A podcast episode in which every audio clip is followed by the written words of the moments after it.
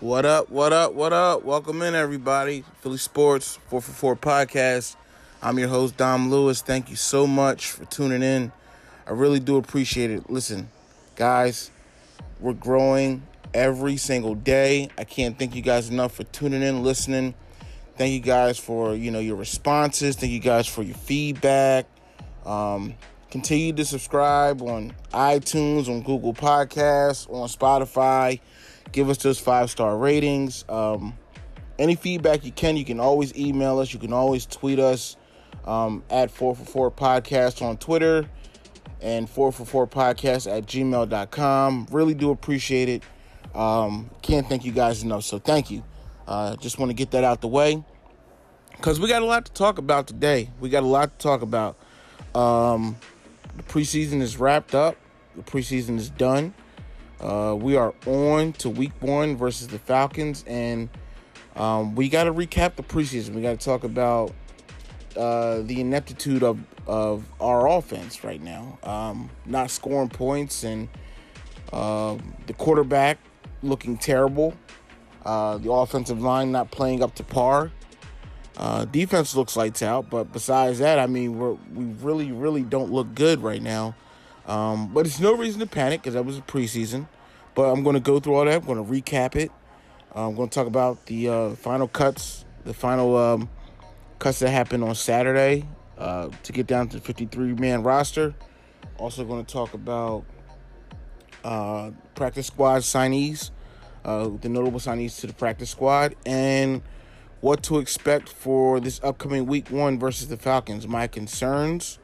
We know that Nick Foles is now the starter for week 1. Carson Wentz still has not been cleared for contact, so he is not full go at practice. Even though he is practicing, he is not taking the first team reps this week. So right now, Nick Foles is our guy, and we have to stick by him. But I'm going to outline my concerns with Nick Foles right now. I'm going to outline my concerns. How he played during this preseason, how he's looked, and do I think he's ready? Do I think the Eagles will win week 1 versus the Falcons? So I'm gonna talk about all of that. I'm also gonna get into some Sixers talk, a little bit of Sixers talk, not too much, because there's not too much on the forefront. Just gonna talk a little bit about Ben Simmons. Also gonna talk about the upcoming interviews, GM's interviews this week. We have 3. Candidates that are up for GM for the Sixers, and we're going to talk about that a little bit. Also going to talk about the fading Phillies, the fading Philadelphia Phillies. Last time I actually recorded the podcast, Phillies were still hot. They were still leading the NL East. They were still hot. They were making their playoff push at that time. They were still on the pace, I think, at the time to win 90 games, and now they're not going to make the playoffs. I don't know what happened. Well, I saw what happened in front of my own eyes during this month of August, but into September, I should say. But I know just from what I've seen that the Phillies are not going to make the playoffs. They've made a couple of moves. They made a couple of they acquired Jose Bautista. They acquired some guys, with the still trying to figure out how it works in baseball with the signing of players after the trade deadline, but they've acquired some talent, but they're still not going to make the playoffs. It doesn't matter at this point. I know they're bringing up some guys from Lehigh Valley, but still, they're not going to make the playoffs. They don't have enough offense, and right now their pitching is failing them as well. So it's crazy because even the last game that Nola pitched, he lost. He gave up a lot of runs. So, yeah, the Phillies aren't going to the playoffs. Their season is done. And, I'm just going to talk about, I'm not going to harp on how it's been a good season for them, because I believe that when you get to a certain point, your expectations change. And our expectations as fans should have changed, because we should have been expecting them to make the playoffs. And now for them to fade the way they've been fading, I'm not the one to say it's okay that they had a good season. I'm not that guy. I'm really not. So I'm disappointed. and how they've played over these last few weeks. And someone has to answer for this. I feel like they try to make moves in order to get talent, in order to make the playoff push, but they have not played ball that a playoff team should play. And honestly, the only reason that it's really not a runaway for the Atlanta Braves, who are leading the division, is because they can't continue to win. They continue to be a seesaw team as well. Just not as bad as the Phillies. They're winning more games than they're losing at this point. But the Phillies are just fading fast. At this point, they might finish third in the division, because I feel like Washington might leapfrog them and become the second spot in the division. So we'll see. We'll see what happens with the Phillies. But they're not my main concern at this point. What they did is they built the bridge to get us to September, to get us to the Eagles' season opener. They've done a good job of that to keep us excited for the summer. And that would be the only positive perspective that I want to give them, because I'm disappointed in how they have faded off the face of the earth. So going to talk about them, going to talk about Ben Simmons, a little bit about the Sixers, but heavy Eagles talk today. Heavy Eagles talk on this podcast, on this episode. So stay tuned. Thank you guys for tuning in. Going to take a short break, and I'll be back in a moment.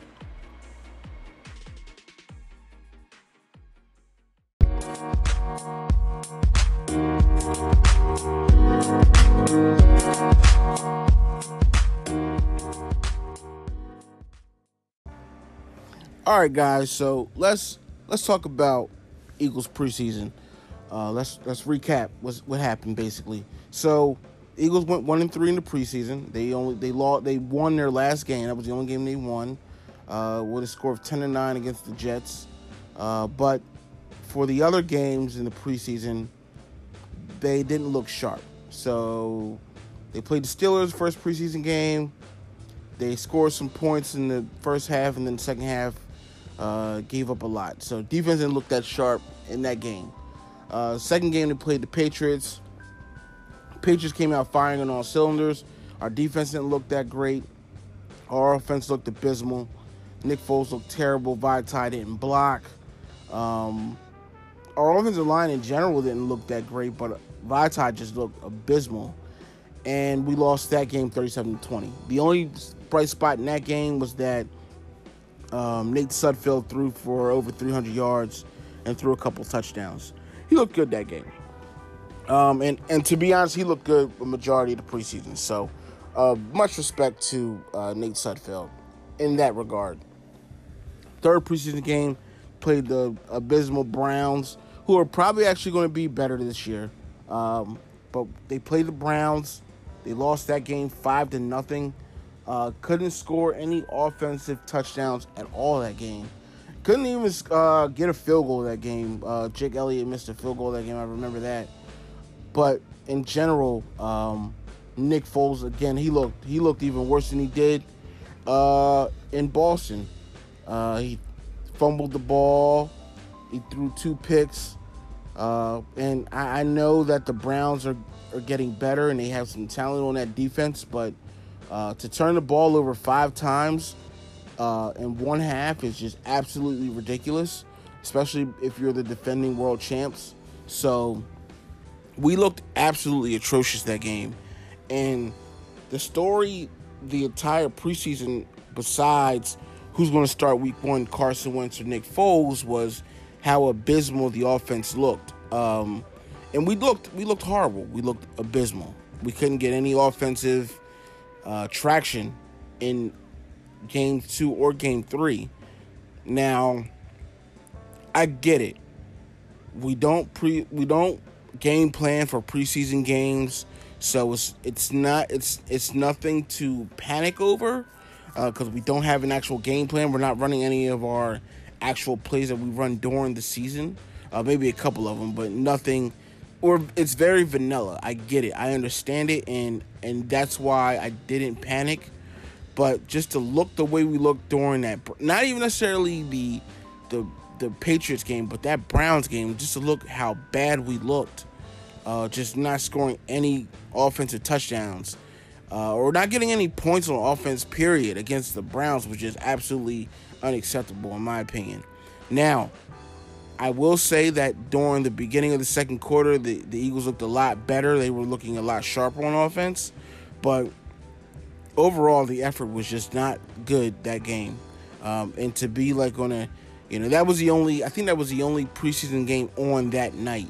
So we were actually on a national stage at that point, and we just, while we didn't have our best showcase, the Browns made a good, they had a good outing in the sense of, you know, having a better defense, having a better team overall, looking to contend just to win some games this year.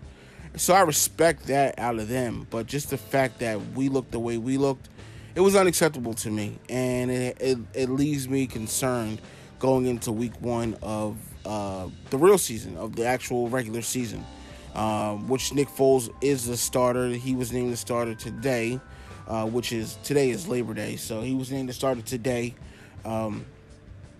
And yeah, Carson's still not cleared to play. He's not cleared for contact. So who knows when he'll be cleared. And I'll on another, you know, another segment of the podcast, I'll get into that. But just to recap the preseason, we looked bad. Nick Foles looked bad. Vaitai looked atrocious. And I'm so thankful that he is not our starting left tackle. You know, if anyone has ever taken Jason Peters for granted, like, you should, like, stop right now. Understand that Jason Peters is all-pro, pro bowler, future Hall of Famer, and he is, it's imperative that we have him there.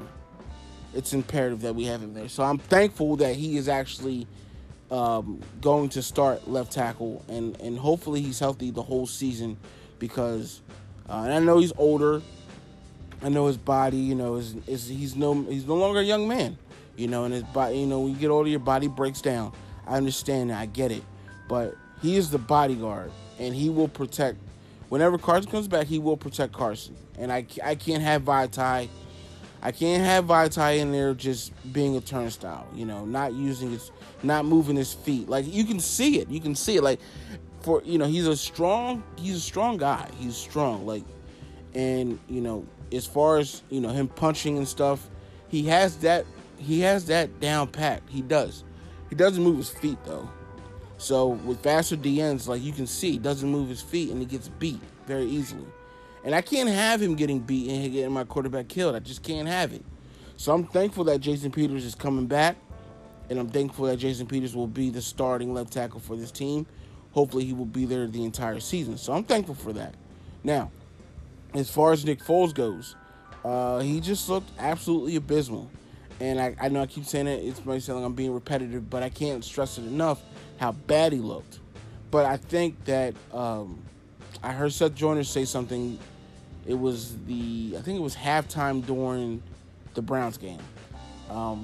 He says that, you know, Nick Foles is trying to run Carson Wentz's offense. Being under center, making the pre-snap reads, going through his progressions, and if for you to expect, or for someone to expect him to do that, to actually run Carson's offense the way Carson does, you're fooling yourself. He's not going to be able to do that. He cannot run Carson's offense. And, you know, it clicked for me right when he said it. Like, I get it. Like, you know, I understand that Nick Foles, he excelled in doing the RPOs, but I really didn't even understand how much Carson really does until that game. Until Seth Joyner said that. He said the fact that he can't run Carson's offense lets you know where Nick Foles is and where Carson Wentz is. So all that talk about Nick Foles being this and being that, and let's say he goes in this season and he rips off three or four straight wins. I still don't want him to be my starting quarterback. I still want Carson Wentz in there. As soon as he's healthy, Carson Wentz needs to be in there. I don't care if Carson Gibson comes after injury and loses two straight. I wouldn't be mad, but I still understand that Carson Wentz needs to be our starting quarterback, and he is our franchise quarterback. There is no question about that anymore. After watching this preseason, I understand now and forever who Nick Foles is and who Carson Wentz is to this team. So all of that talk about Nick Foles this, Nick Foles that, and, you know, possibly doing, making Nick Foles, keeping him here longer. Listen, Nick Foles needs to be in, and I said it after one of the games, Nick Foles needs to be in there as long as he needs to be in there as far as starting the games, and that's it. That's it. He needs to start as many times as he needs to start, and then as soon as Carson's healthy, go sit on the bench. I don't need him starting games late into this season. If Carson's healthy, Carson plays. That's the end of the story. That's just how I feel, you know. I call it how I see it, man. I really do. And I understand Carson Wentz, who he is to this team. And people then forgot. Like, people have got wrapped up in the allure of, you know, Nick Foles being Super Bowl MVP and, you know, the BDN thing and him ripping off, you know, these wins, you know, to get us to the Super Bowl and actually win it. I'm thankful for that. I'm thankful for Nick Foles. I'm thankful that he did that. But let's not fool ourselves in being blind to who he really is. Like, this preseason showed you, like, Nick Foles is, I'm not going to say he's a one-trick pony, because I don't want to disrespect him in that manner, but Nick Foles is Nick Foles. And then Carson Wentz is Carson Wentz. He's so much above and so far ahead of Nick Foles that it's not even funny. He has so much of a better skill set than Nick Foles that it's not even funny. You can see now why Nick Foles is not a starting quarterback in this league. You can see why. And it's not, like I said, I don't say this with disrespect to Nick Foles. I say this being real, like, this is Nick Foles, this is who he is, and Carson Wentz is who he is. And I think that people got so wrapped up in the allure of what Nick Foles did that they forgot about who Carson Wentz was and who Carson Wentz is. And I'm not gonna lie, man, he's been looking good. Like, as far as these, you know, the pregame workouts, every game that we've been seeing him, he's been looking good. He's ready to go. Like, I look like it, you know, for the naked eye, it looks like he's ready to go. It looks like he's not missing a beat. But obviously, the doctors have not cleared him, and who knows how long he won't be clear. Maybe it'll be. You know, I think the smart money is saying that he'll be cleared for Game 3 versus the Colts, which is the next home game after the season opener. But who knows? He may not be cleared till Week 5 versus the Vikings. You know, we don't know. But I'm hoping that, you know, that he's 100% and he returns and that he's 100%. Now, granted, he's going to come back. He probably will be a little rusty. But I trust Carson Wentz to be who he is because he actually is a good quarterback. Like, it's not, he's not a one-trick pony. He's not a, you know, a cheap trick or anything like that. He's not a, he didn't catch lightning in a bottle last year. He's actually good. And he will be good for the next 10 to 15 years. He will be good.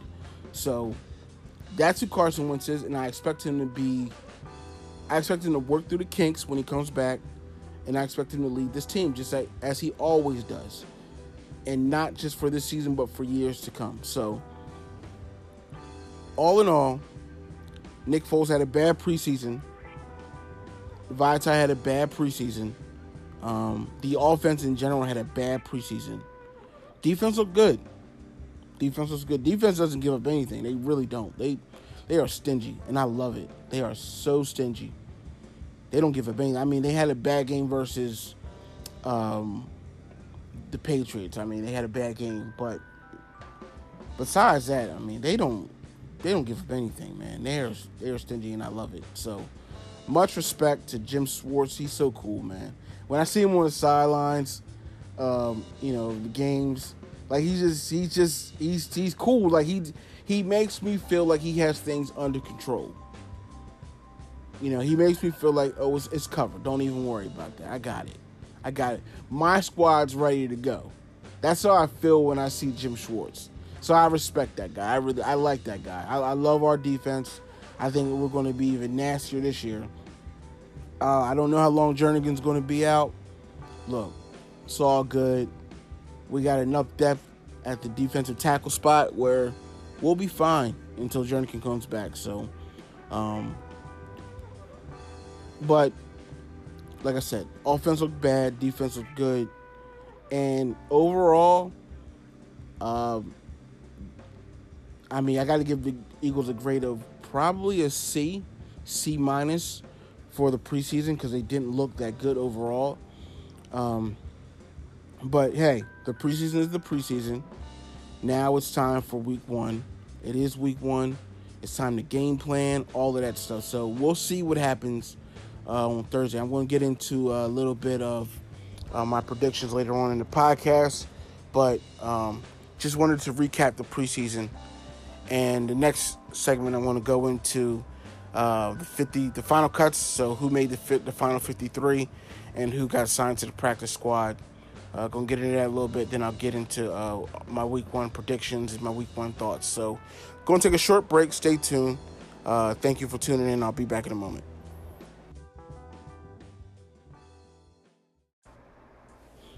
All right, guys. Once again, thank you guys for tuning in to the Philly Sports 444 podcast.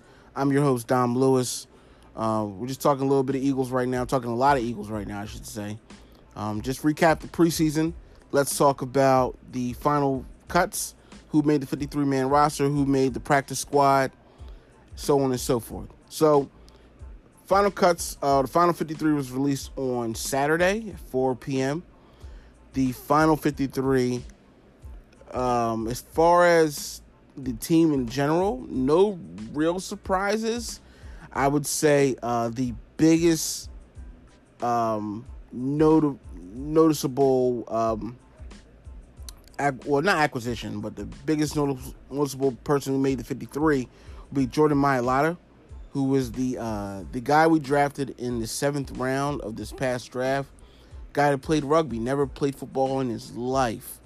Now, let me tell you something, guys. I watched preseason games 3. No, he didn't play 3. He played preseason game 4. No, he played 3, too. He played 3 and 4. So, he played preseason games 3 and 4.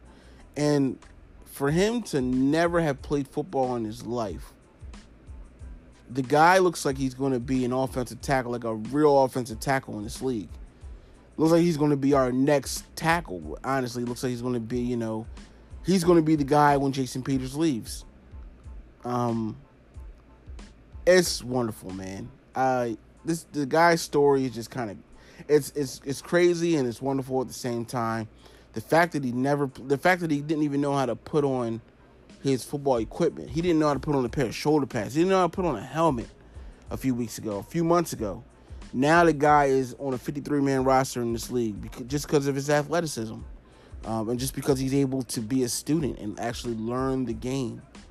And I respect that. See, that's what I respect. I respect people who are humble, keep their heads down, take criticism when they need to take it because they took a lot of criticism, and they learn and they grow. And I respect that.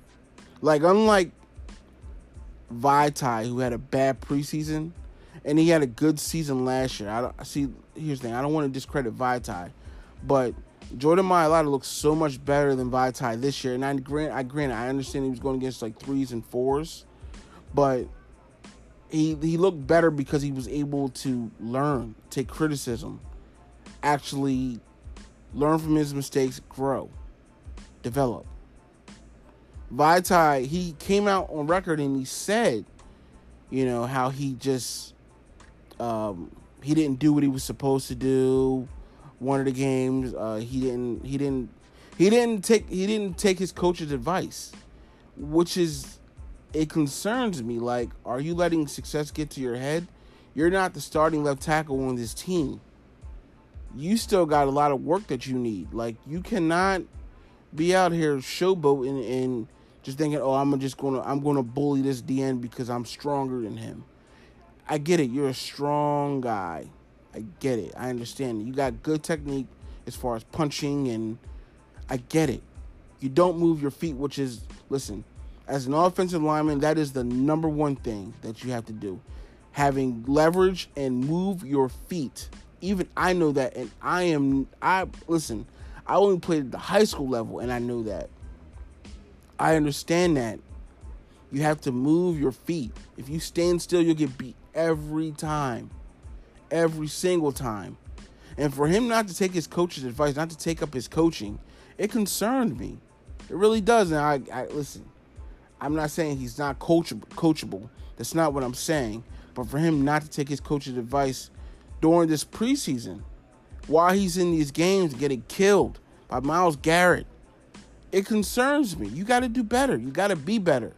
Because you're one snap away from being the starting left tackle on this team. You got to be better. You must be better. So, disappointed in him. Very happy for Jordan Mailata. Also happy for the guy, DeAndre Carter. He was signed a few days before camp actually ended. And he actually made this team. And if you know a little bit about his story, he talked to us. He's been on a couple different camps in the league. And he made a promise to his brother who passed away when he was 17. He made a promise to his brother that he would actually, be in the league, that he would, he would make his mark in the league. And he is on a team now. He is on a 53-man roster, and he's a sixth receiver, which is fine by me. He showed enough, in his preseason games that he should have made the team, and I'm glad he did. So much respect to him. Much respect to Jordan Mailata, who made the team. As far as other personnel moves, Josh Adams did not make the team. As far as he didn't make the 53-man roster, he did get signed to the practice squad. Ballsby, the defensive back, he did not make. People were looking at him like he was going to be the slot corner, but he did not make the 53-man roster. He is on the practice squad now, which is fine by me. A big personnel move that was made as far as, someone who's been on the team for the last couple of years, Steven Means was released. I don't think he's actually eligible to be on the practice squad any longer, so he is now a free agent. And, he was a good special teams player on this team, and as far as, stuff that I heard about him as far as how he got players ready for games, as far as his practice habits and things like that.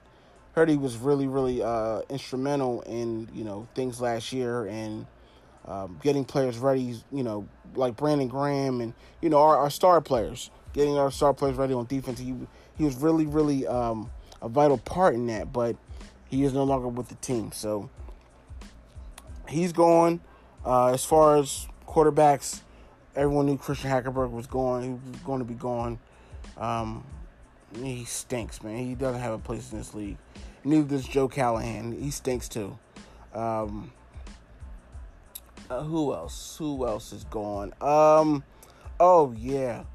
I was so glad to get rid of. Man, I can't think of this guy's name. Escapes me right now.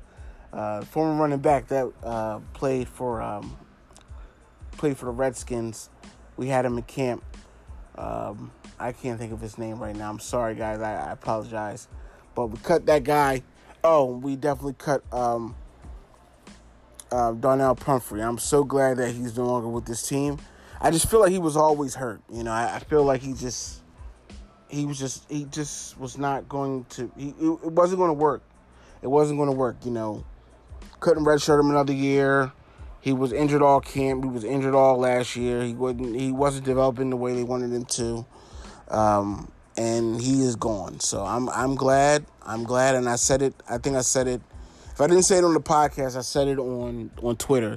I said I couldn't wait till he was gone from this team, and I'm glad. I wish him all the best. I wish if he does have another opportunity to play in this league. I wish him the best. I really do, man. But I just knew he wasn't right for this team. I just knew it. And I'm glad that the Eagles have just cut ties and just, cut their losses, honestly. So Besides that, there's no other real surprises with the 53-man roster. I'm surprised that the Eagles actually kept Chance Warmack. I know they were at one point they were trying to trade him late in camp. They were trying to trade him, see if they could get some offers for him. But Eagles have kept Chance Warmack. He is on the 53-man roster. I have to figure out what's going on with Joe Walker. I think Joe Walker. One, let me say this, because I've talked about this on numerous occasions. I don't like Joe Walker. I don't like him. I can't stand that guy. I can't. So I'm glad that he is not going to be a starting linebacker on this team. I think Nick Gary is going to be the guy, while Bradham is out for game one, which sucks. But, so Joe Walker, I don't think he's actually on this team any longer. I think he initially made the 53-man, but the Eagles made a signing of a special teams guy, and it bumped Joe Walker off the roster. So I'm kind of relieved by that, because I don't want him actually playing linebacker on this team. He's not fast enough to play, and he can't cover. So yeah, he can't play linebacker on this team. Not saying he can't play in the league, but he can't play on this team. So I'm kind of relieved by that. Besides that, there are no other real surprises with the 53-man. I'm happy with the roster that we have right now. I know our linebacking core is, for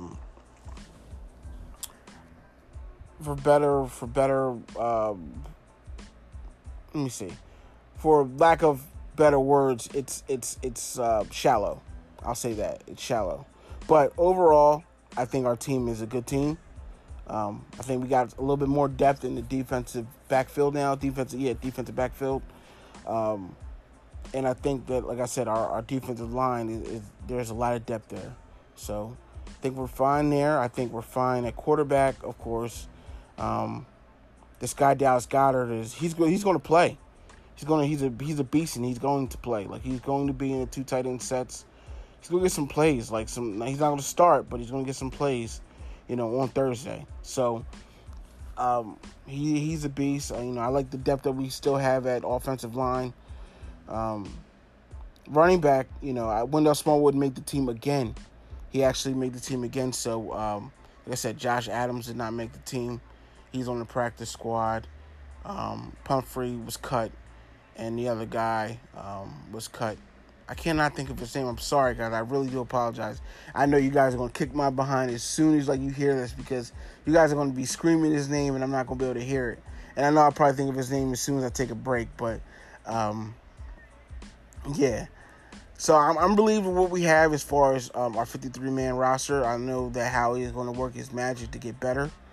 I know that, we'll be fine for Thursday as far as what we have set so far. I'm just more concerned about Nick Foles. I'm concerned about him right now. I know that Alshon Jeffrey won't play game one. They don't expect him to come back until game three. But, we will have Nelson Aguilar out there. We'll have, and Mike Wallace didn't have a good preseason, but I expect him to have a better game, game one. I expect us to be, and Zach Ertz is already in midseason form. That dude is already in midseason form, so I'm good with him. So we're going to be fine. We're going to be fine as far as, our personnel. I'm just more so concerned about Nick Foles and his execution, because I saw in, the second and third preseason games that he just was not executing.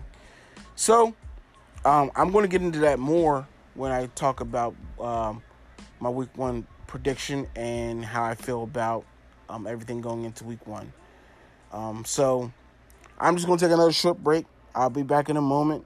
Thank you guys for tuning in. It's the Philly Sports 444 Podcast, and I'm Dom Lewis. Thanks.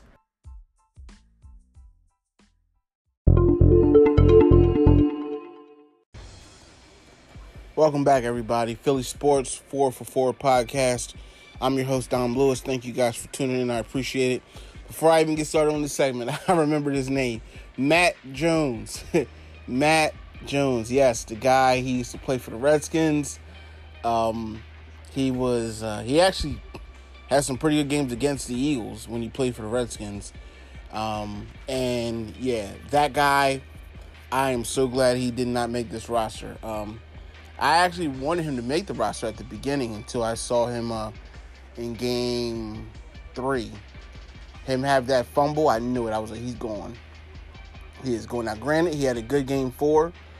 He scored the game-winning touchdown for the Eagles. But I just knew at the game three when he had that fumble, when the Eagles were driving against the Browns, that he wasn't going to make this team.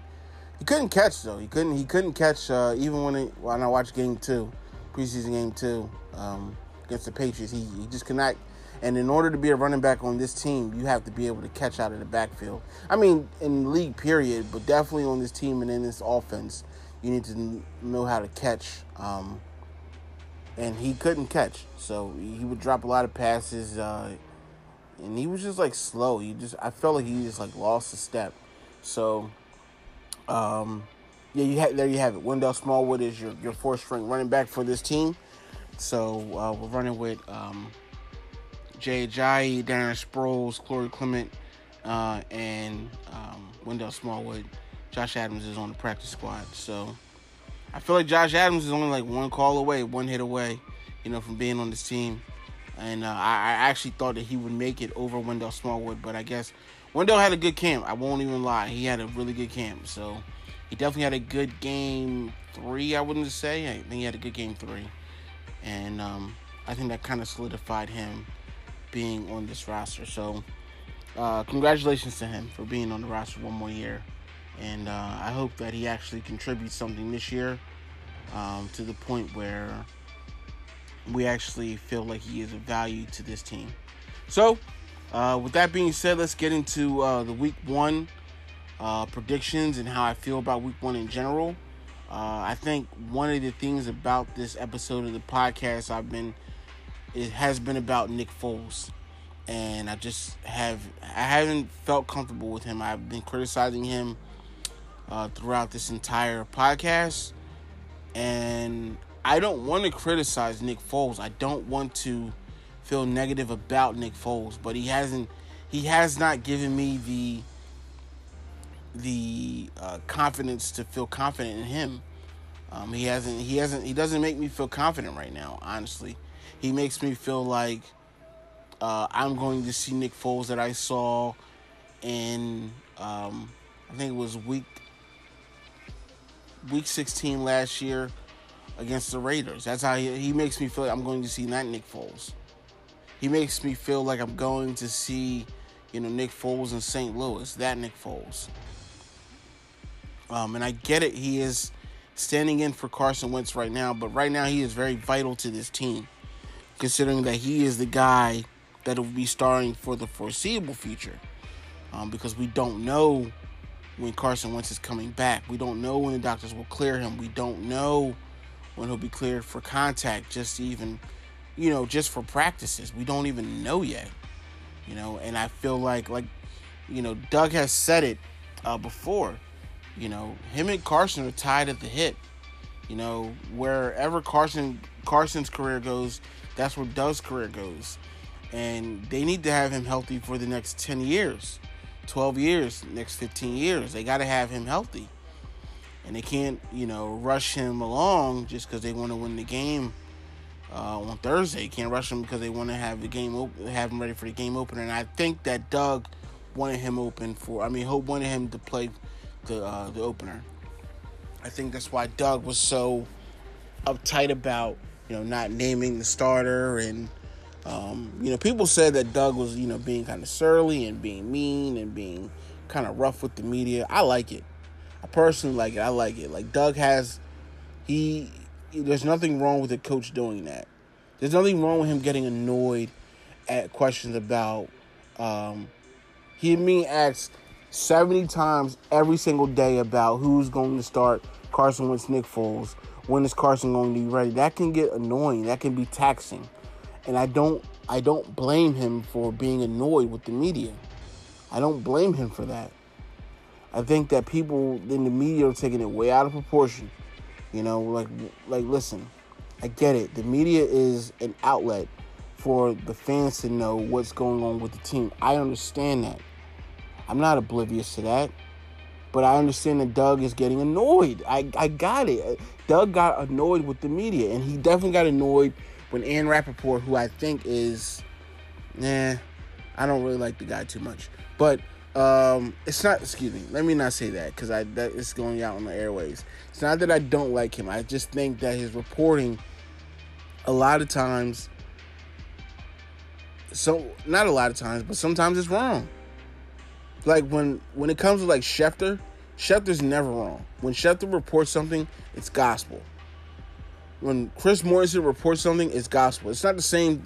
It's not the same for Ian Rapoport. I feel like sometimes when he reports stuff, it's way off base. And it's especially been wrong with this team. So that's my gripe with Ian Rapoport. It's not that I don't like him personally or anything like that. I don't even know the man. But I feel like if you're going to report something, it has to be right. Especially with, you know, this fan base. It can't be wrong. And I feel like a lot of times he was wrong. But I digress. Anyway, Ian Rapoport was the first to report it on Saturday.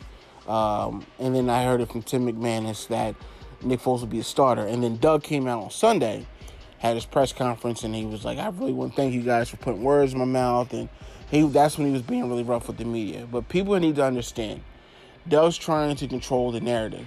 Doug's trying to win a football game. Doug's trying to game plan. Doug's trying to get a competitive advantage any way he can. So Doug's not being mean, and he's not being surly, and he's not being this, that, and the fourth with the media. He's not being stuck up because he won a Super Bowl. That has nothing to do with it. Doug's trying to win a football game. He's trying to do what's best for the Philadelphia Eagles. And yes, Doug is annoyed at getting asked the same question 70 million times a day. Every single day. Yes, he's annoyed by that. There's nothing wrong with that. There is nothing wrong with Doug being annoyed. He's a human being. Yes, he is a football coach of the Philadelphia Eagles. And yes, he's trying to do what's best for the Philadelphia Eagles. Not for the fans. Not for the media. And I'm sorry if these media members got their feelings hurt because Doug was being a little rough with them or being a little, you know, short with them. I don't blame Doug. I don't. Get over it. You're the media. People are always going to be short with you. People don't like you. Although your job is done with good intentions, ultimately, there are some people out there that do not like what you do. So if you got a problem with it, you got to get over it. Just report the right information. That's all. And if Doug's not giving it to you, he's just not giving it to you. He'll give it to you when he's ready. So all of this hype about the media, you know, the media versus Doug Peterson and Doug Peterson versus the media. No, it's nothing like that. The media do your job and report the facts. Doug will give you the information when he feels like it's right to give you the information.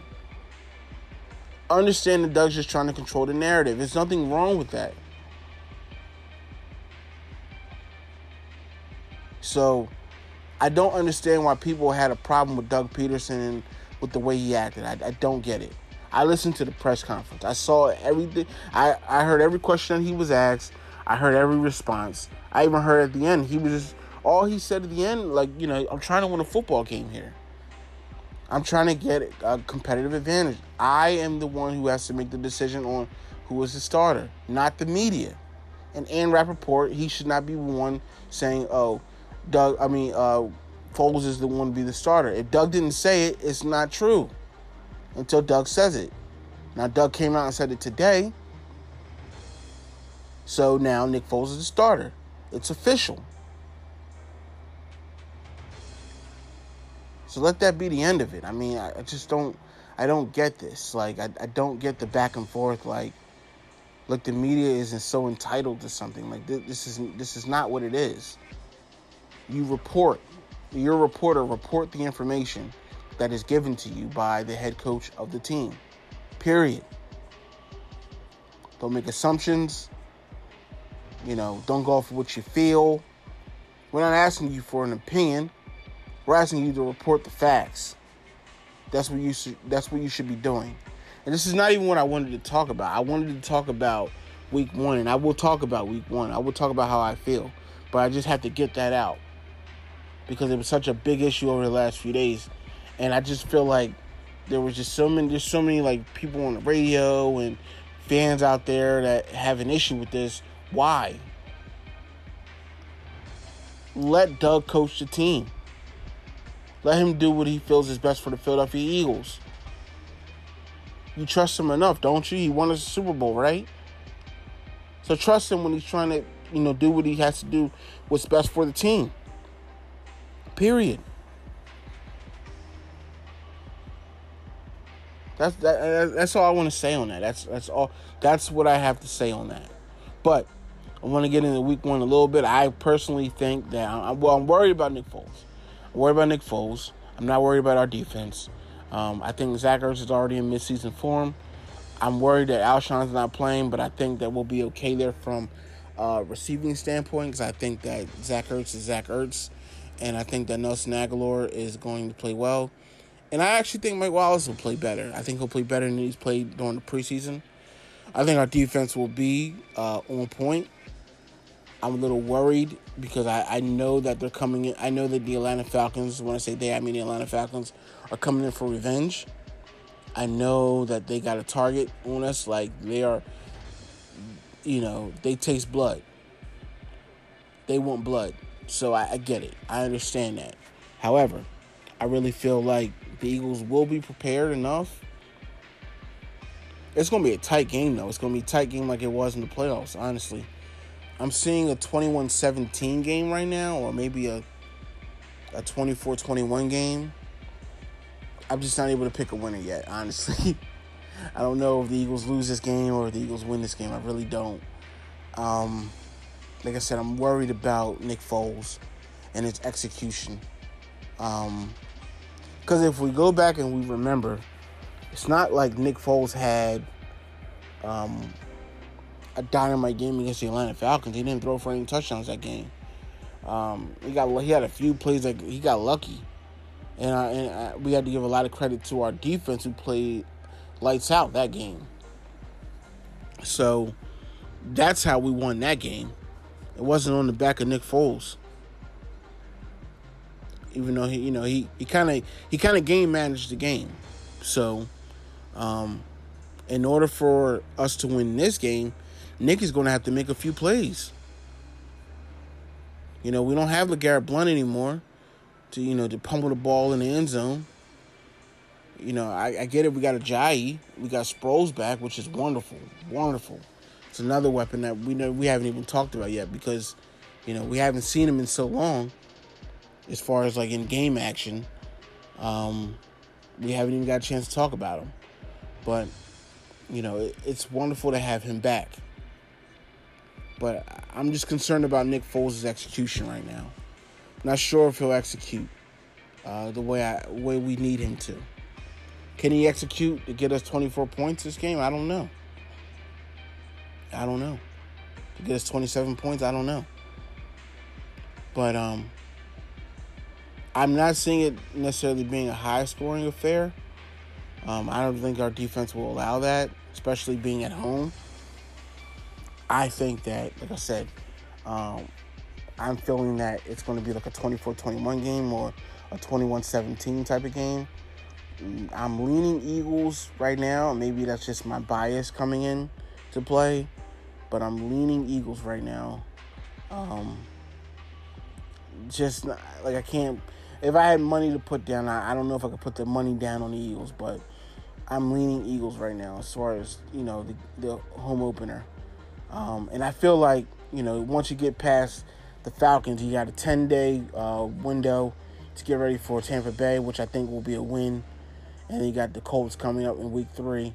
And I think Carson will be back by that time. I'm hoping that he's back by that time. That's my initial thought, but we'll see, you know, during the 10-week break. You know, if he's actually progressing enough in order to be ready for week 3. But I think right now, like I said, 21-17, I'm going to take the Eagles. Just going to make a decision right now. Just take the Eagles. I think that Nick Foles, I think he manages the game. He doesn't have an out, a lights out type of game. Not like a 38-7 game like he did against, Minnesota. But I think that the game is won based off of coaching.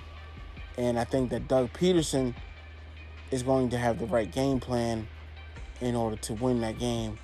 And I think that Schwartzy is going to have our boys ready on defense. And they're not going to play any games. They're going to be lights out as much as they can be anyway. I know Julio's going to come in. Like I said, they're going to be looking for blood. But I really feel that Schwartzy is going to...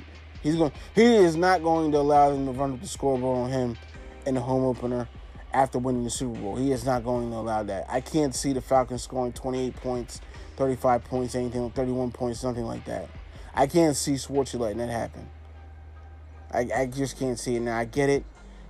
Our last official game, a team put up 33 points on us, and we had to score 41 in order to win. But, we're at home this game. Home opener. Season opener, kickoff to the season. I think our boys will be ready. If for nothing, I think our defense is just going to be ready. No, we're not talking about them enough. Like, all we've been talking about is Foles. We've been talking about Foles, Carson Wentz, Foles.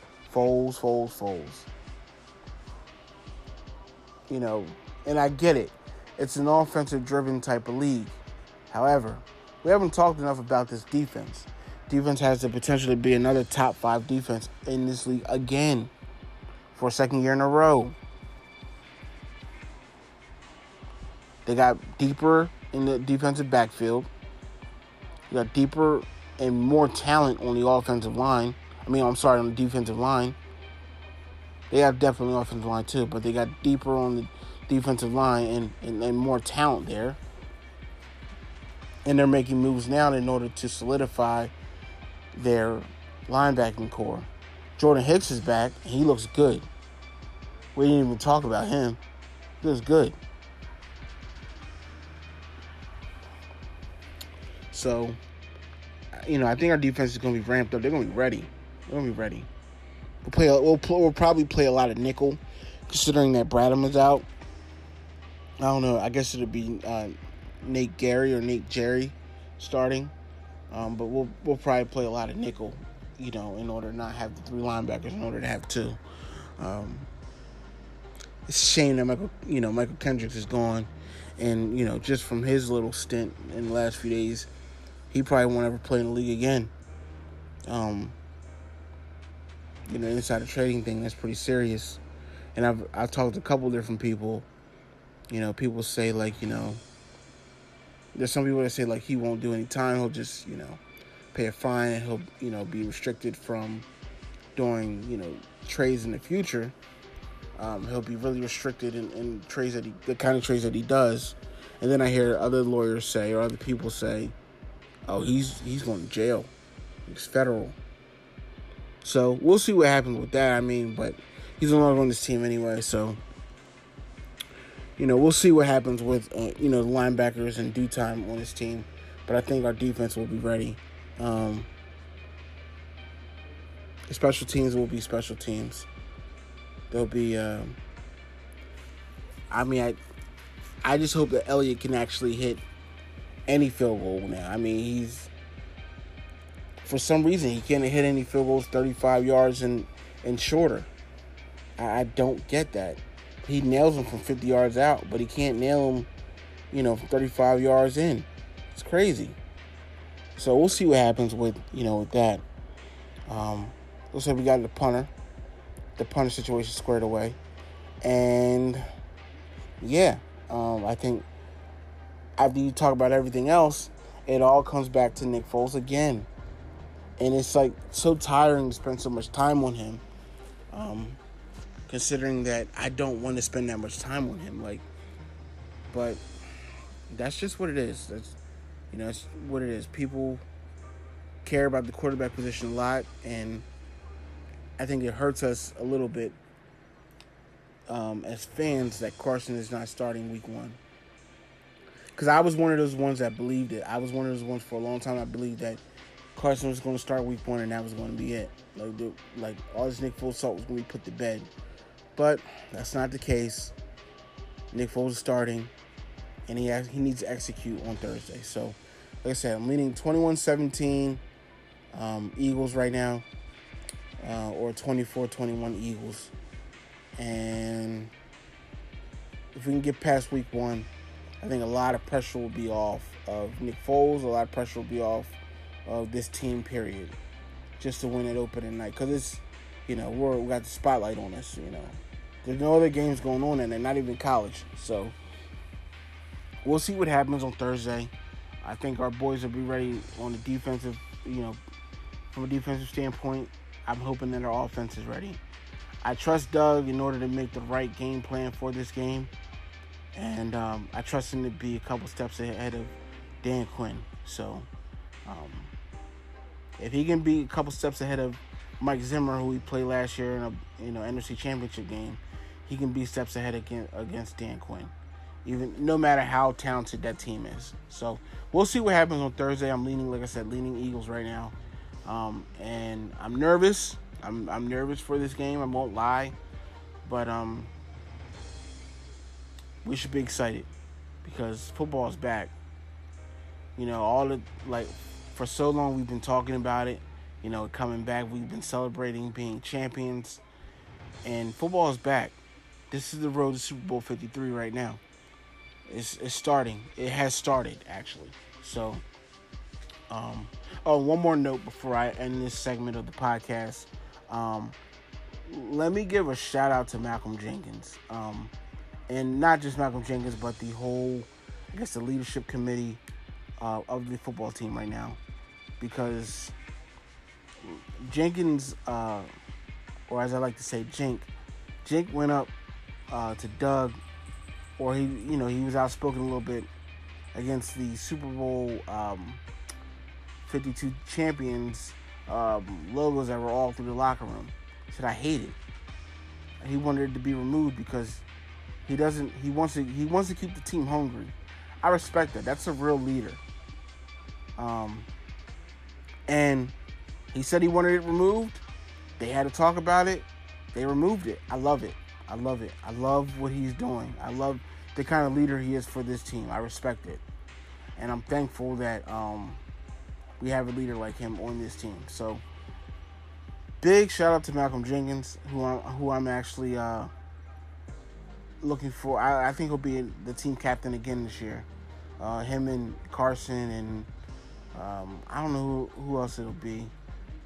Like special teams wise and stuff like that, but I think it'll be Carson, I think it'll be Jink, and maybe Jordan Hicks, because Brandon Graham hasn't really been active during camp, so maybe Jordan Hicks. But that's just me digressing a little bit. I gave you my pick for this week. We'll see what happens after. We'll see what happens on Thursday, and I'll probably be tweeting out my reactions from the game on my Twitter handle, as well as on probably on my Facebook too. So stay tuned for that, and just going to end this segment here, and then I'll transition into a little bit of Sixers talk and a little bit of Phillies talk. This is Dom Lewis from the Philly Sports 444 Podcast, and I'll be back in a moment. Welcome back, everybody, to the Philly Sports 444 Podcast. I'm your host, Dom Lewis. Thank you guys for tuning in. As always, you guys can subscribe to the podcast on iTunes. You can subscribe on Google Podcasts as well as Spotify. You can also listen to the podcast on Anchor.com or using your Anchor app. This podcast is actually powered by Anchor, and we want to thank Anchor so much for giving us the platform and the opportunity to share our thoughts with you guys, and we really do appreciate all you guys' support, so thank you. I'm going to transition now from the Eagles to the Sixers and the Phillies, because I have Nick Foles you guys to death, so I'm going to transition to the Sixers and the Phillies. Not too much to talk about, though, on the Sixers standpoint, from a Sixers standpoint. The Sixers will be interviewing GM candidates this week. They will be interviewing, I think his name is Jerison Rosas. They'll be interviewing Larry Harris, and they'll be interviewing Justin Zanuck. Now, these three men, one of them is from, I think Larry Harris is from the Golden State Warriors. Justin Zanuck, I think he's from Utah. And the other one is from the Rockets organization. So they got some pretty good candidates that should be coming into the office this week, or coming into the offices this week, in order to interview for the GM position. I'm just hoping that the Sixers cannot ruin this, honestly, because I really had some. I haven't felt confident in Sixers as far as from a front office standpoint for a while now. At least for the last few months, I just haven't felt confident in them. I mean, the Mikal Bridges trade, that I just felt like that was just a complete. They really dropped the ball on that. And not having a GM, and for them taking this long not having a GM, I think that's really a problem, considering that the season is about to start. Now, it's not too late, but it is getting late, you know, where they should have had a GM already, I feel, considering that camp is about to open up. And a little more than a month from now, probably, I think it's about 5 or 6 weeks from now, the Sixers will be opening up their season, October the 16th. So, you know, we need to get on the ball here and have someone installed as the GM, set up, ready to roll and rock. And the fact that they don't have one is just, it's unacceptable from a standpoint of being a professional team in the NBA, because They should have had one by now. Honestly, I think Josh Harris and his committee slow walked on this thing. I heard them say something along the lines of they're not opposed to having Brett Brown going into the season with the interim tag still on Brett Brown. I don't want that at all. Listen, Brett Brown is, I think he's a good coach, but I do not think he should be the interim GM going into the season at all. I don't find any reason for him being the interim GM going into the season. I don't find any good reason in that. That leads me to believe that you've dropped the ball in this GM search. That leads me to believe that you're inept as a front office. That's a problem to me. Now, in the past few weeks, they've given out some new titles. They've, promoted someone to assistant GM. I think they promoted Elton Brand to vice president of basketball operations. That's all good. I appreciate that, but we should have had a GM by now. Should have had a GM by August 1st, I feel. And the fact that we didn't have one, it just leads me to believe that they dropped the ball on this, honestly. That they didn't take this as serious as they should have. So, Sixers got to get that together, man. I'm not saying that I'm giving up on them. I just feel like they dropped the ball on not having a GM installed by August 1st. They should have had that GM installed, if not for nothing, like a few weeks after the draft. I get it, they weren't going to get one by the draft, but there should have been one by mid-July, definitely by August 1st, I feel. So, that's just a bad look on the Sixers. But we'll see what happens this week when they interview for the GM positions, they interview their candidates for the GM position. We'll see what happens. I don't know too much about these guys. I just know that they're coming from great organizations, and I really respect... I would like to get the guy from that was the assistant GM in Golden State. Not saying he's going to mimic what happened in Golden State, but I really feel like they've built a sturdy franchise for the next couple of years, and they're taking advantage of things while the ball's in their court, per se. So I really feel like him bringing that culture here could really help the Sixers and push them to the next point. So just being around that culture, you know, and I'm not saying him as a GM per se, but if he's going to bring some of that culture here, some of that winning culture here, some of that culture in order to build a team over years and years and years to come, I would love that. So that's the guy I kind of want in our court. We'll see what happens, though. I wouldn't be opposed to getting either one of these guys, honestly. We'll just see, you know, what happens. And, you know, I'll look forward to having a GM, you know, at the helm here. I don't want anyone that's going to be controlled by Josh Harris or controlled by the guys that are already in the front office. I want someone who's going to make his own decisions. And if that comes to someone that's going to, you know, come in and eventually get rid of Brett Brown, and so be it. Because I just want someone who's going to make their own decisions and not feel pressured by ownership and by the current front office to do things their way. I want someone to do things. I want someone to come in and do their things the right way in order to win, help this team win games and eventually win a championship. As long as Ben and Joe aren't traded or aren't, you know, sacrificed in some type of way, that's all I want, honestly. I just want someone who has a clear-cut direction on the way they want this team to go, not tanking, but actually building upon Ben and Joel being here and actually developing a championship caliber team. So we'll see what happens with that.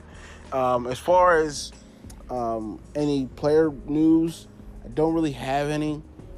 The only thing I can say is I think it was last week, saw the video of Ben Simmons. He was doing like 5-on-5, and I mean, he looks even more aggressive than he did last year. He looks like he's faster or something. It looks kind of good. I'm not gonna lie, it looked kind of good out there. He's even more. I mean, going through the lane, reverse dunks, and just blowing by people and shooting a couple jumpers, which was relieving to see. I think my only concern with him is that he didn't necessarily work with a shooting coach or like a guru this offseason as far as his shooting, but I'm happy that he's, you know, showing in games or showing in, you know, 5-on-5 competition that he's willing to take the jumper, which is a big deal. Now, you know, we'll see what happens during the season, but I think he knew that I got to get this mid-range game going, and I think he'll get it going. So Ben Simmons, that's what he's doing, and he cut ties with Kendall Jenner, which was a big relief to me because I just, I mean, I say it's a big relief to me because I don't want him to make it seem like his game was dependent on her. It's not what it was. I just felt like it was a bad look on him because it was like all we saw was him in the spotlight of the, like, you know, the gossip columns and the TMZs, and we don't need that. Like, he doesn't need that. He just needs to be focused. He is a kid that loves basketball, loves the game, and I know he wants to focus on getting better and being the best player that he can be, being the best player in the league eventually. So I know that he wants to do that, and I feel like all of this talk, you know, this gossip stuff and him and Kendall and him being in that spotlight was just a bad look on him. And I'm relieved now that he can actually just... I'm not saying he's not focused on his social life, but the focus is shifted back to basketball. I'm relieved at that. So I'm happy with that. You know, just look, Ben, just play your game the way you're going to play your game, man. And just be better, man. Just be better for our team. I think you and Joel, I think you guys are unstoppable. Honestly, like, when it comes down to it, I think you two are unstoppable. Like, people can't stop JoJo, people can't stop Ben. Only Ben can stop Ben. Only JoJo can stop JoJo. So that's how I feel about those two. And I just really feel like we got to, you know, I just want a GM that's going to come in here and surround those guys with the right players. And I just want, you know, those guys to take the next step in their game, whatever it may be. Ben shooting a mid-range game and Joel going more on the block and whatever it may be. I just hope those guys take advantage of, you know, these opportunities while they have them and not let them slip by. So we'll see what happens with the Sixers. So I'll actually just end this segment here. I'll end it here, and I'll just do another segment with the Phillies. It won't be too long about the Phillies because I'm just so disappointed in them. So I'm going to end this segment here about the Sixers, and I'll be right back, and I'll talk some Phillies.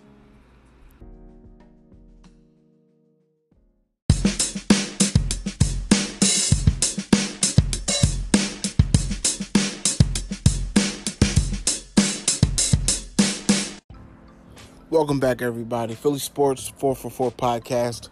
I'm your host, Dom Lewis. So we talked about the Eagles, we talked about the Sixers, and let's get into a little bit of Phillies talk. I mean, what can I say about the Phillies? I'm honestly disappointed in how things have turned out. Not saying because at the beginning of the season I expected much from them, but with them being good through the All-Star break into August, I expected them to get into the playoffs, and it doesn't look like that's going to be the case.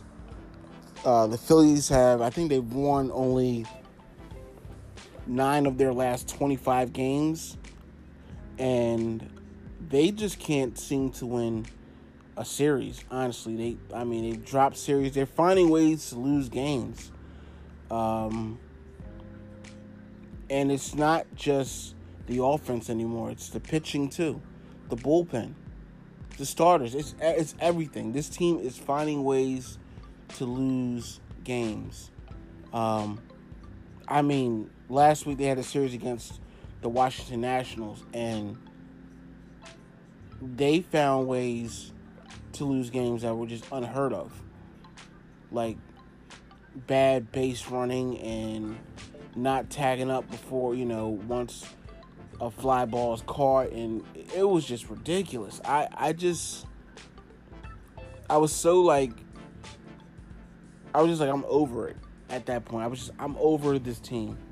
As I said earlier in the podcast, I really feel like this team just was the bridge to get us to September, to get us to Eagles football in the season, and the Sixers and the Flyers when they start and everything else. But I'm over the Phillies. I'm tuned out on them. I'm not saying that I'm not following them. I don't believe they'll make the playoffs. I'm following them just for the sake of following the Phillies at this point. They lost another one today. 3-1 to the Marlins. I don't understand how they keep losing to this Marlins team who stinks. They are awful.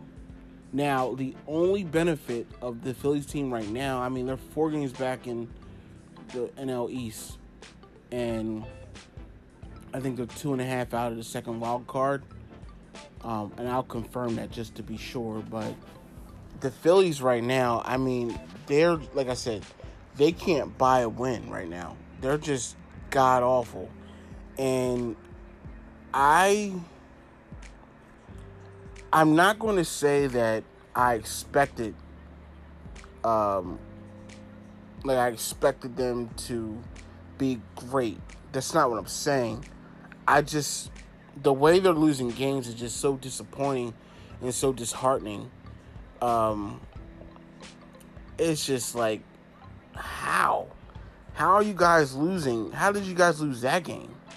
How did you guys drop the ball in that game? It's just, man, it's just so, it's such a turn of events from, a month ago. Like, they were still high a month ago. They were still leading NL East by, 2 games. But right now, like I said, they can't buy a win. And they won a tough game against the Cubs on Friday night. They, Astrubal Cabrera hit a walk-off, which was amazing. I sat here and I watched it. It's a pretty good game. Yeah,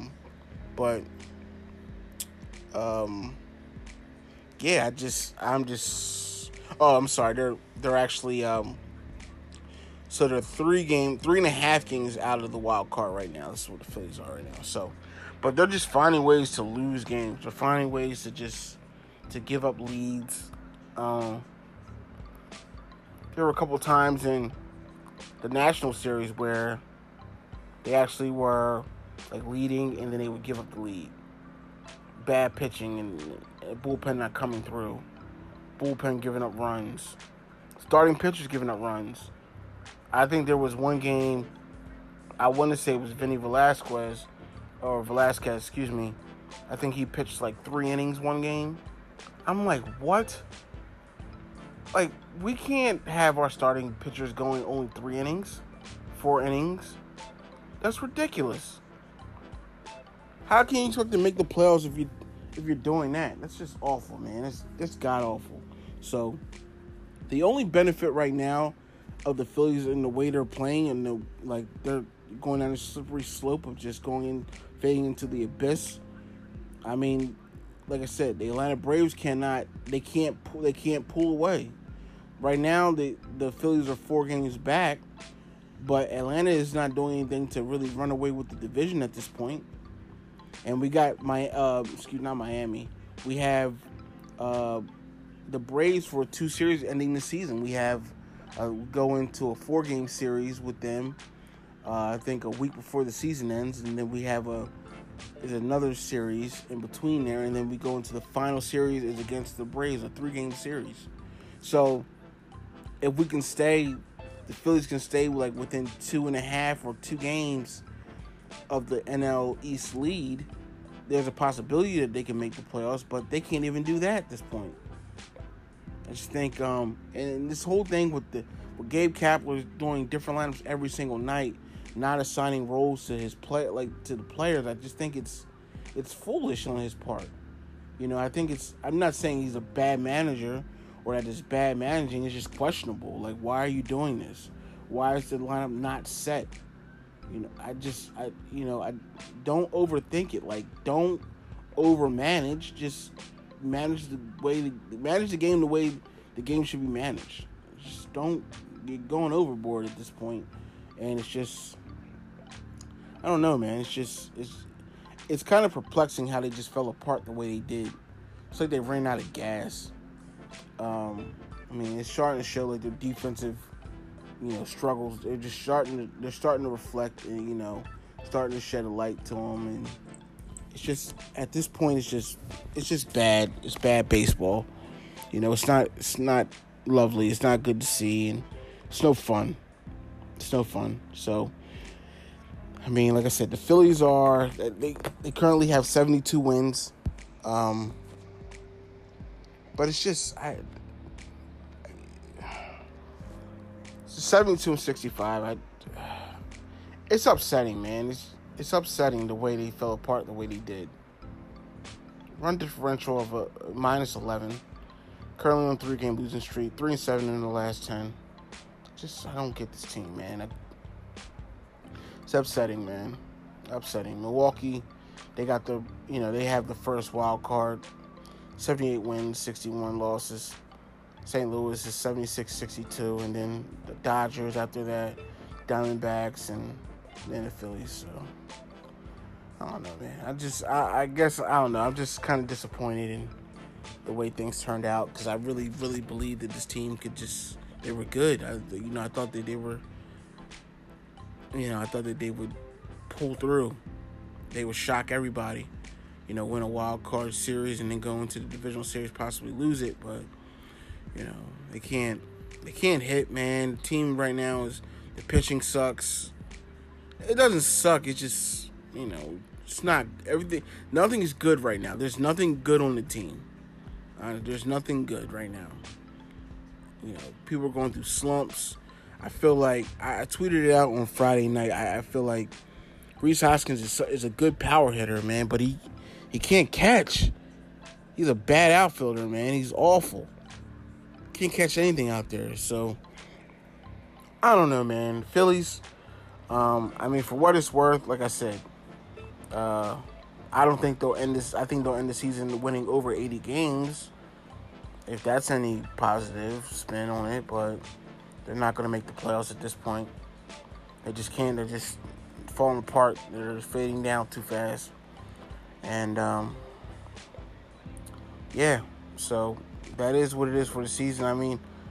interesting. Well, I don't know. Will they go after Machado? Will they go after Bryce Harper? I don't know. We'll see. We'll see. I mean, they got money to spend. They can be aggressive. They can do what they want at this point. It's up to them completely.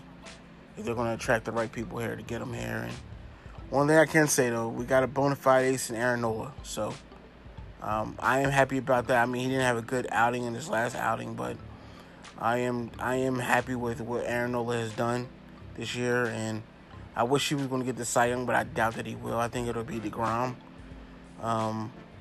They ends up getting the Cy Young, even though the Mets stink. But I really am. I'm pleased with what I've seen out of Aaron Nola this year, and really, really got a lot of respect for me. So I'm glad to have a bona fide ace, and I wish that Arrieta was doing better this year. It seems like he's just having an up and down type of year, but it is what it is. So that's really what I have on the Phillies talk. Like I said, I don't think they'll make the playoffs this year. I think they'll end up winning over 80 games. You know, I think they'll have a record above 500. They'll probably end up with like 83, 84 wins. But we'll see. We'll see what happens. So that'll wrap it up for the Phillies talk. No Flyers talk this podcast around, but hopefully I'll have some Flyers talk with the next episode of the podcast. But I'm just going to take a short break, and then I'll wrap it up just with, like, my final thoughts on everything and, you know, just final thoughts on and I'll just talk about a little bit about some other things. But, yeah, just going to wrap it up with the next segment. But just going to take a short break, so stay tuned.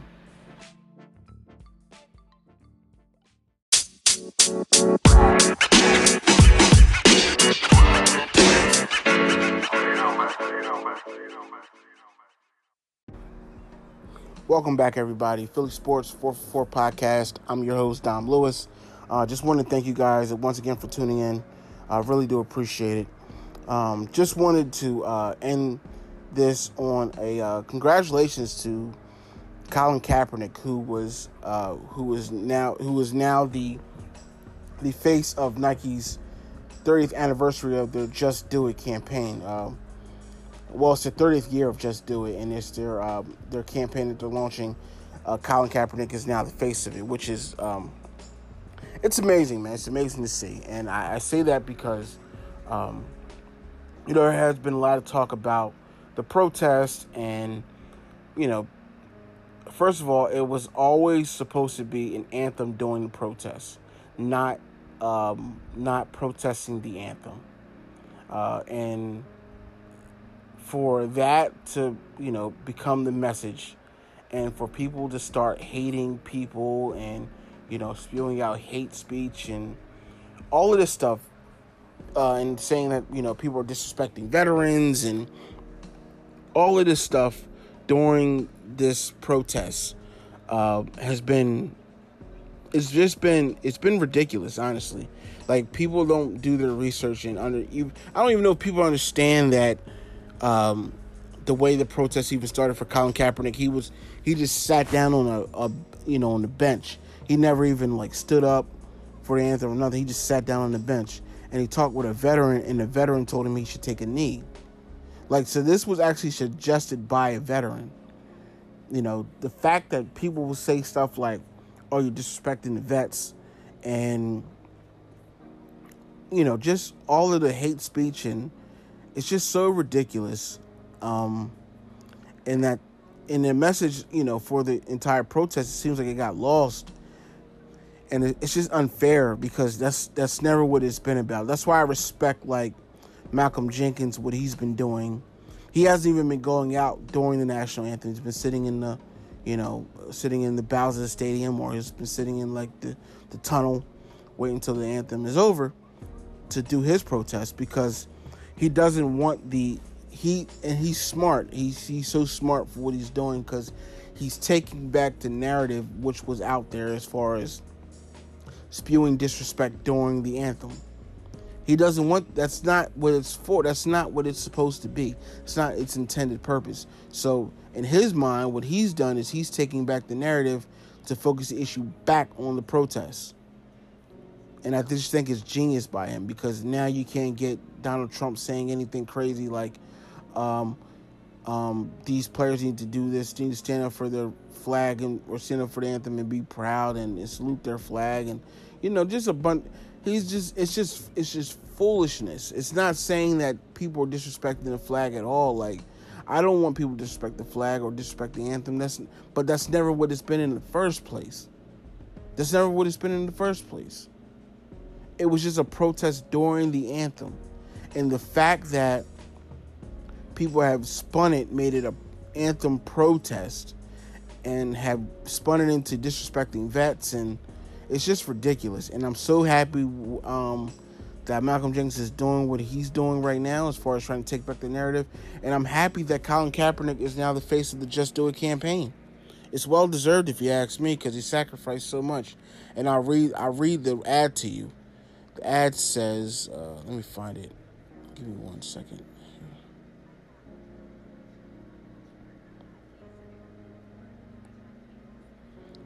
second. Here it is. Believe in something, even when it means sacrificing everything. Just do it. Man, I couldn't be more proud. I couldn't be more proud of him. I couldn't be more proud of Nike. And I see people doing stupid stuff right now. Like, I saw someone, like, cut the Nike logo off their socks. One, you already bought the Nike products. That's not a protest. What exactly are you trying to prove by cutting the Nike logo off your socks or cutting the Nike logo off of your shorts? All you're doing, in my eyes, is just trying to get attention. You're not protesting anything. You're not protesting Nike. Like, come on. Let's not be ridiculous. Like, come on. Stop it. Like, it's just showing who you really are. If you can't get on board with, like, if you want to protest Nike because they made Colin Kaepernick, the spokesperson or the foreman of their Just Do It campaign. If you want to protest them, there's something wrong with you. There's nothing wrong with Nike. There's nothing wrong with Colin Kaepernick, because you're just being ridiculous at that point. Honestly, there's nothing wrong with what he's doing. There's nothing wrong with what Nike's doing. You just have hate in your heart. You need to get that hate out of your heart, honestly. So, a big salute to Colin Kaepernick. A big salute to Nike. They've been on the forefront lately, with standing up for athletes, and I really do appreciate that. I mean, they stood up for Serena Williams when they said, I think what's going on in the U.S. Open right now, whatever tournament is going on, whatever major is going on right now, they told Serena that she could not wear bodysuits in the future because of whatever reason that they gave, not even knowing that Serena is wearing a bodysuit to prevent the blood clots in her legs. That's what actually had her in the hospital after she gave birth. And it's just ridiculous, like, sometimes, like, how, like, certain people are just singled out, particularly, like, the black athlete is singled out. Serena getting singled out and Kaepernick singled out. And it's just, I just find it to be ridiculous. And I salute Nike for standing up, for the right thing. So thank you, Nike. Appreciate that. And congrats to Colin Kaepernick, on being the face of the Just Do It campaign, because it's well-deserved. And, for anyone who ever wanted Colin Kaepernick to fail and wanted Colin Kaepernick to not get another job and all of that stuff, there's something wrong with you. There's nothing wrong with Kaepernick. There's something wrong with you. Because for you to want a person to actively not be better or not bring awareness to social injustice, there's something wrong with you. So I don't want to spend too much time on that. I just want to give, congrats to Colin Kaepernick and give a salute to Nike for standing up for, for what's right. Ultimately for what's right. So much respect. That'll do it though for the podcast for this episode. This is episode 11 of the Philly Sports 444 podcast. You can, like I said, you can follow us on Twitter at 444 podcast. That's FOUR the number 4 podcast. You can always email us any questions, any concerns, any kind of feedback at 444podcast@gmail.com. It's spelled the same way as the Twitter handle. You can subscribe to the podcast on iTunes. Please give us a 5-star rating. Let us know what you think. You can also get us on Google Podcasts as well as Spotify, and you can always listen on the Anchor app. This podcast is actually powered by Anchor, so want to express our sincere thanks again and gratitude to Anchor for giving us this platform to get our thoughts out and to be able to just share with you guys and be able to reflect on our teams, because ultimately we're just fans. I'm just a fan like you guys. I love our teams, and I just want to be a voice for you guys. So thank you guys for listening. I really do appreciate it. Subscribe to the podcast. Follow me on Twitter. Email us. Get in contact with us. Let us know what you think. And I'll be glad to respond, and I'll be glad to interact with you guys. And yeah. Till next time, though. This is Dom Lewis from this Philly Sports 444 podcast, and I'll talk to you guys soon. Peace.